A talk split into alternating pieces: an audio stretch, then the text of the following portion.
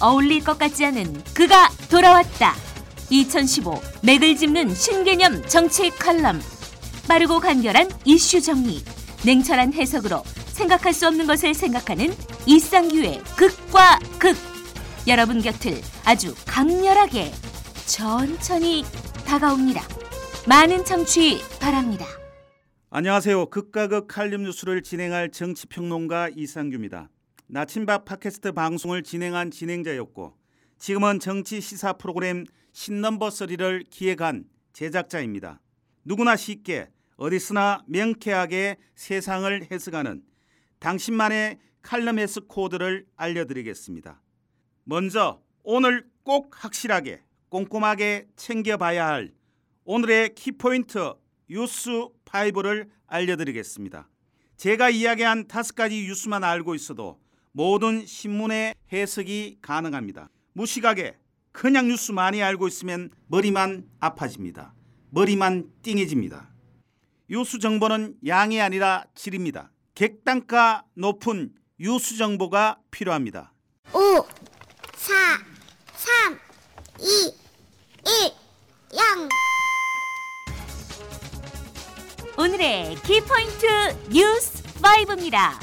첫 번째 뉴스는 이산가족 1차 상봉단 22일 오전 마지막 눈물의 상봉 언제 다시 보나요? 입니다. 두 번째 뉴스는 전국 미세먼지 주의보 계속 주말쯤 점차 풀릴 듯입니다. 세 번째 뉴스는 삼성 한국 시리즈 마운드 걱정 엔트리 제외 해외 도박 의심 선수 3명 주축 투수입니다. 네 번째 뉴스는 똥침도 강제 추행 장난으로 했다는 60대 집행유예 선고입니다. 마지막 다섯 번째 뉴스는 17세 이하 월드컵 축구 한국 강적 브라질 기니 잇따라 꺾고 16강 진출입니다. 큰 재주를 가졌다면 근면은 그 재주를 더 낫게 해줄 것이며 보통의 능력밖에 없다면 근면은 부족함을 보충해 줄 것입니다. 제이 레이놀즈의 명언입니다. 이 말의 핵심은 키포인트 뉴스가 궁금하다면 인터넷 검색해보라는 의미입니다. 가르쳐주면 실천해야 합니다. 세상에 공짜가 없습니다. 지금 인터넷 뉴스 검색 바로 시작하십시오.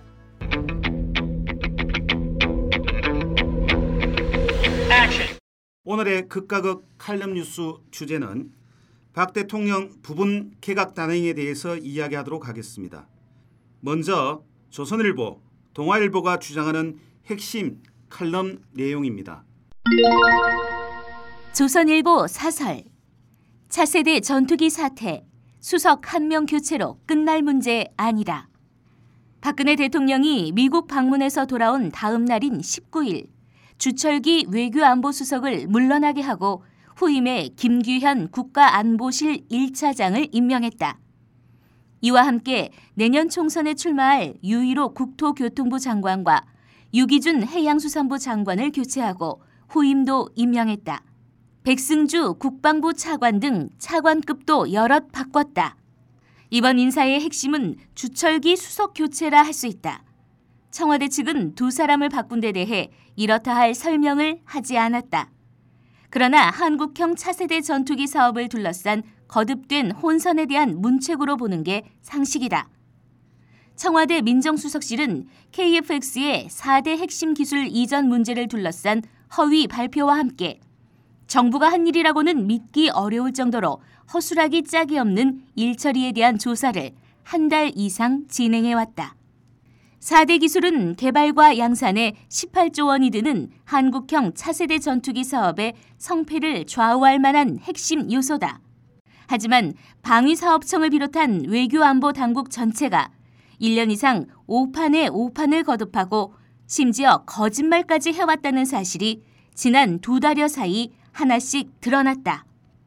일은 작년 9월 정부가 차세대 전투기로 미 로키드 마틴의 F-35 40대를 7조 3천억 원에 구매키로 결정할 때부터 꼬였다. 당시 방위사업청은 4대 기술을 이전받기로 했다면서 경제적 효과만 14억 달러에 이른다고 발표했다. 거짓말이었다. 방사청은 또 지난 4월 미국으로부터 기술 이전 불가 통보를 받고도 6월에야 청와대에 보고했다. 청와대는 처음에는 보고받은 일이 없다고 둘러대다가 나중에야 실토했다. 청와대가 이 문제의 초보적 내용이라도 제대로 인식하고 있었다면 이러지는 않았을 것이다. 동아일보 사설 청와대 수석 한 명 교체로 외교 안보 실패 덮을 수 없다. F4, F5 등 노후 전투기를 대체할 주력 전투기를 2025년까지 개발하는 KFX 사업이 차질을 빚으면 영공 방어에 심각한 구멍이 뚫린다. 미국에 의존하는 것이 무산된 만큼 유럽 등에서 관련 기술을 확보하는 것이 시급하다. 시간 및 기술의 한계로 독자 개발이 힘들다면 원점으로 돌아가 대체 전투기의 해외 도입 같은 대안도 강구해야 한다. 또 다른 반대쪽인 연암수 경향신문이 주장하는 핵심 칼럼 내용입니다. 연합 시론 정치인 장관 순차 복귀와 청와대 외교수석 교체의 한계 여당 국회의원을 겸하는 이른바 정치인 장관 중 최경환 경제부총리 겸 기획재정부 장관과 황우여 사회부총리 겸 교육부 장관, 김희정 여성가족부 장관은 이번 개각에서 빠졌다. 하지만 이들 세 명도 올 연말이나 내년 초에는 당으로 복귀해 총선 출마를 공식화할 것으로 예상된다. 정종섭 행정자치부 장관 등 일부 강요의 출마 가능성도 거론되고 있다. 결국 2, 3개월 내에 또 다른 부분 개각이 불가피하다는 얘기다.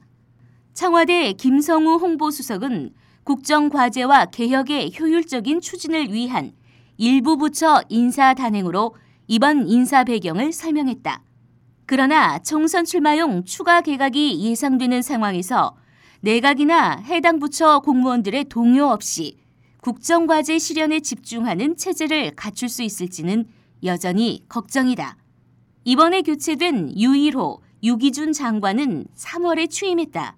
두 명의 장관에겐 지난 7개월이 좋은 행정 경험이 되겠지만 거꾸로 이들 두 부처로서는 충분히 예상됐던 단명 장관이 어떤 의미였는지 모를 일이다.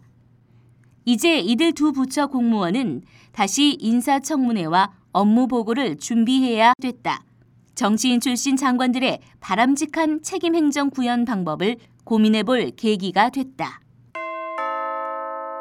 경향신문 사설 외교안보 실패 외교수석 교체 부분 개각으로 덮을 수 없다. 박 대통령의 방미 외교 논란과 주수석의 KFX 사업 책임론이 외교 안보 라인 전체에 대한 문책론으로 번지자 서둘러 개각한 것이 아닌가 하는 의심을 사기에 충분한 미봉책이라고 할 수 있다. 주 수석에게 한국형 전투기 KFX 사업 논란에 책임을 묻는 것은 당연하다.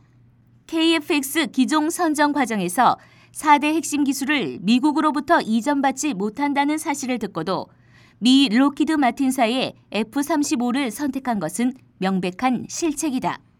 그는 방위사업청이 당초 발표한 것과 달리 미국으로부터 기술을 넘겨받지 못하게 됐다는 사실을 지난 4월 통보받고 2개월 뒤에야 청와대에 보고했음에도 적절하게 사후 조치를 내리지 않았다.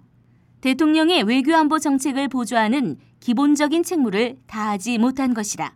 한민국 국방장관이 애슈턴 카터 미국 국방장관을 만나 기술 이전을 요청했다가 거절당한 외교 굴욕에 대해서도 응분의 책임을 져야 한다. 오늘의 주제는 박 대통령 부분 개각 단행에 대해서 청취자 여러분들에게 다음과 같은 칼럼에서 코드를 말씀드리겠습니다. 오늘의 극과 극 칼럼은 모처럼 공통의 의견을 제시했습니다. 외교에는 여야가 없고 보수 진보가 없는 모양입니다. 박근혜 대통령은 주철기 대통령 외교안보 수석 비서관을 경질하고 후임에 김규현 대통령 국가안보실 제1차장을 임명했습니다. 주수석은 박근혜 정부 출범 때부터 보좌했기 때문에 교체 시기가 됐다고 하지만 한국형 전투기 개발에 필요한 핵심 기술을 미국에서 이전 받지 못하게 된 것에 대한 문책성 교체입니다. 하지만 주소석을 제외한 외교안보 부처의 수장들은 모두 유임되었습니다. 퇴역하는 미제 전투기를 국산으로 대체하려는 한국형 차세대 전투기 사업에 미국이 협조할 가능성은 애초부터 크지 않았습니다. 한국이 초음속 고등 훈련기인 T-50 개발에 성공한 이후에 미국의 견제가 시작됐다는 이야기도 있습니다. 미국은 록히드 마틴이 개발한 고고도 미사일 방어 체계의 한국 배치도 추진 중입니다. 하지만 한미연합 방위 태세가 아무리 중요해도 값비싼 미제 무기만 잔뜩 들여오고 필요한 핵심 기술을 얻지 못하면 미국의 호갱에 그칠 뿐입니다. 우리는 미국의 호갱 국가가 아닙니다. 한국형 차세대 전투기 사업을 넘어 외교 안보 전반을 보면 한국의 친중 외교에 대한 미국의 우려를 박 대통령에게 정확하게 전달하지 못했고 미중의 너브콜은 축복이라고 주장한 윤병세 외교부 장관도 제 역할을 다했다고 보기는 어렵습니다. 한일 관계 교착도 질질 끈 책임도 무겁습니다. 대통령이 현실 감각이 떨어지고 직원도 못하는 외교 안보 라인을 두둔해서는 국익을 지키기가 어렵습니다. 이번 외교 안보 인사 개편이 주소석의 교체에 그쳐서는 안 됩니다. 박근혜 정부가 출범한 이후에 외교 안보 정책에서 실패한 것은 주 수석만이 아닙니다. 청와대 국가안보실과 외교부, 국방부 등 외교안보팀은 그동안 무능과 무전략을 드러냈습니다. 박 대통령은 김장수, 김관진 등 외교에 미숙한 군 출신 인사들을 외교안보의 사령탑인 국가안보실장에 중용하면서 균형 잡힌 외교 전략을 보여주지 못했습니다. 정권 초기부터 외교부를 이끌어온 윤병세 장관 역시 생뚱맞은 축복론으로 외교의 중심에 서지 못했습니다. 그는 한국이 미중 양쪽으로부터 너브콜을 받는 것은 딜레마가 아니라 축복이라는 안이한 상황인식을 드러냈습니다. 박 대통령은 중국 열병식 참석 이후 중국 경사론을 의심하는 미국을 설득하기 위해 방미에 나섰다가 시계추 외교라는 비아냥을 듣기도 했습니다. 이런 외교적 난맥상을 책임져야 할 윤 장관이지만 박 대통령은 그를 유임, 결국 재신임하는 결과를 낳았습니다. 차세대 한국형 전투기 사업은 개발비만 8조 원이 드는 국가적 프로젝트로 그동안 제기된 의혹 때문에 사업이 자초될 이기에 놓여 있습니다.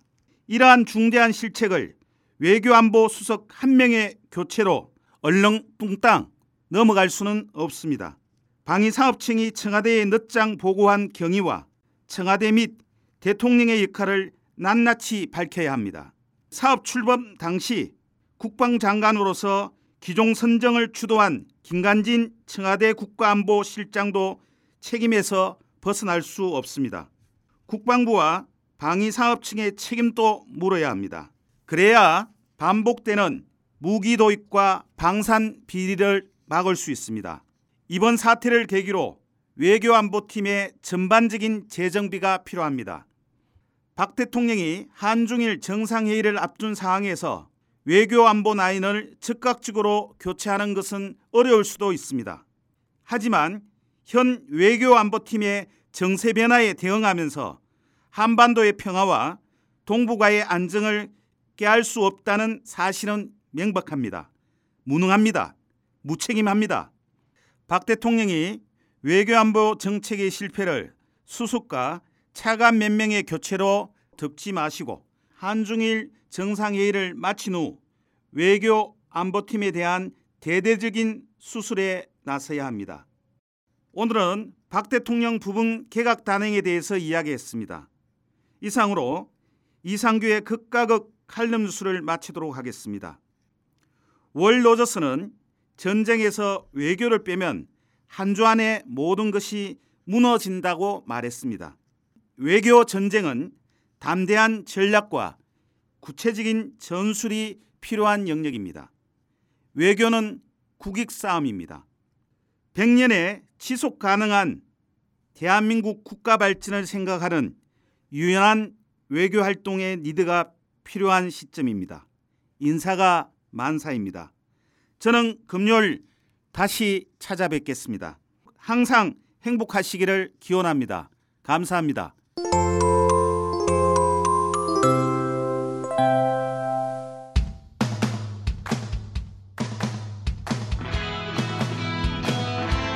이 영화를 볼까 저 영화를 볼까 영화 홍수 시대의 정작 뭘 봐야 할지 모른다고요 여러분의 고민을 싹 날려버릴 방송이 찾아옵니다 이름하여 전창걸의 부기 영화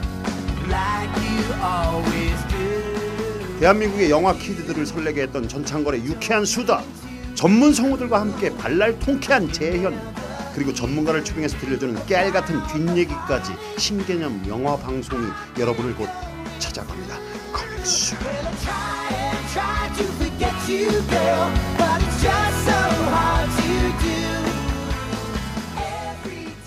사람과 사람을 연결하는 공감 미디어 스마트 미디어 N입니다.